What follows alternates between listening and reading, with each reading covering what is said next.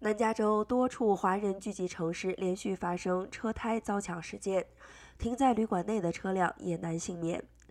Covina 邮编为九一七二二的一处华人较多的社区，一夜之间多辆车被窃贼光顾，其中两辆丰田凯美瑞轿车的四个轮胎皆被偷走。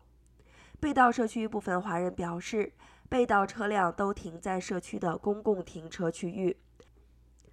早晨起来，居民发现很多车子的轮胎失窃，地上散落着汽车的车轮盖螺丝母以及盗车所用的作案工具，包括垫在车辆下方的砖头等。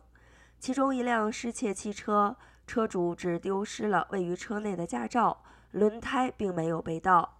居民猜测，或许与车辆比较老旧有关。目前，涉事车主们已经报警，正在等待警方的处理。